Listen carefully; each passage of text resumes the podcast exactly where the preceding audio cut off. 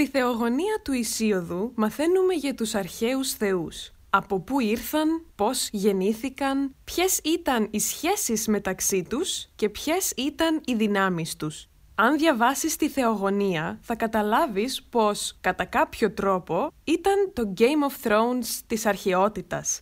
Σήμερα θα σου παρουσιάσω την αγαπημένη μου ιστορία, που στην πραγματικότητα είναι τρεις ιστορίες, αλλά όλες έχουν ένα κοινό θέμα, το οικογενειακό δείπνο. Σύμφωνα λοιπόν με τον Ησίοδο, στην αρχή υπήρχε μόνο το χάος. Από το χάος δημιουργήθηκε η γη, η οποία γέννησε τον ουρανό. Η γη και ο ουρανός έκαναν πολλά παιδιά. Ναι, ήταν μητέρα και γιος, αλλά στην ελληνική μυθολογία αυτά είναι ασήμαντες λεπτομέρειες. Και ο μικρότερος γιος τους ήταν ο Κρόνος. Ο ουρανός μισούσε τα παιδιά του τόσο πολύ που όταν η γη τα γεννούσε, ο ουρανός τα ξαναέκρυβε μέσα στη μητέρα τους.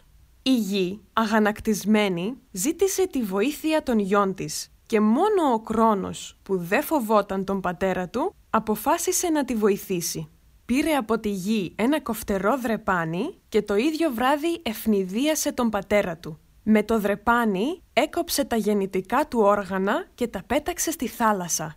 Επιτέλους, όλα τα παιδιά ήταν ελεύθερα και ο Κρόνος έγινε ο νέος άρχοντας του σύμπαντος. Όμως έμαθε από τους γονείς του μία προφητεία.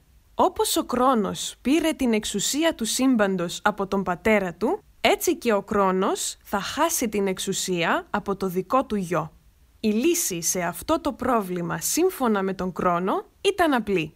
Θα καταπίνει όλα τα παιδιά που θα γεννάει η σύζυγός του, η Ρέα, η οποία ήταν και αδερφή του, αλλά είπαμε, αυτά είναι λεπτομέρειες. Η Ρέα ήταν φυσικά πολύ λυπημένη με αυτή την κατάσταση. Όταν ήταν έγκυος στο έκτο παιδί, ζήτησε βοήθεια από τους γονείς της. Εκείνοι της είπαν να γεννήσει στην Κρήτη. Εκεί η Ρέα γέννησε και έκρυψε το μωρό σε μία σπηλιά, ενώ στον Κρόνο έδωσε να καταπιεί μία πέτρα τυλιγμένη σε υφάσματα για να μοιάζει με μωρό. Ο Κρόνος δεν κατάλαβε τίποτα. Αυτό το μωρό στη σπηλιά ήταν ο Δίας, που όταν μεγάλωσε ανάγκασε τον Κρόνο να βγάλει όλα τα παιδιά από την κοιλιά του και επειδή έσωσε τα αδέλφια του έγινε ο νέος άρχοντας του σύμπαντος, όπως είχε πει η προφητεία.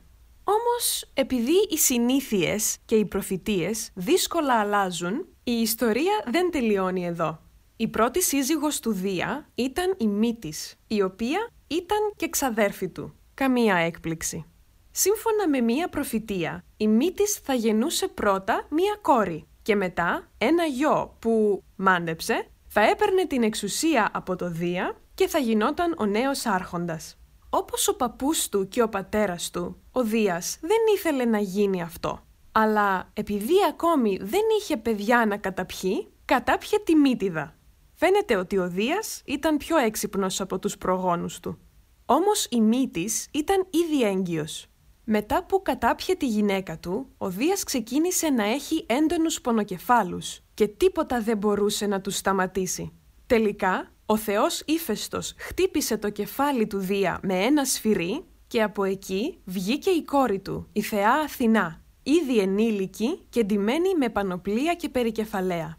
Και νομίζω κάπου εκεί οι θεοί σταμάτησαν να καταπίνουν ο ένας τον άλλο.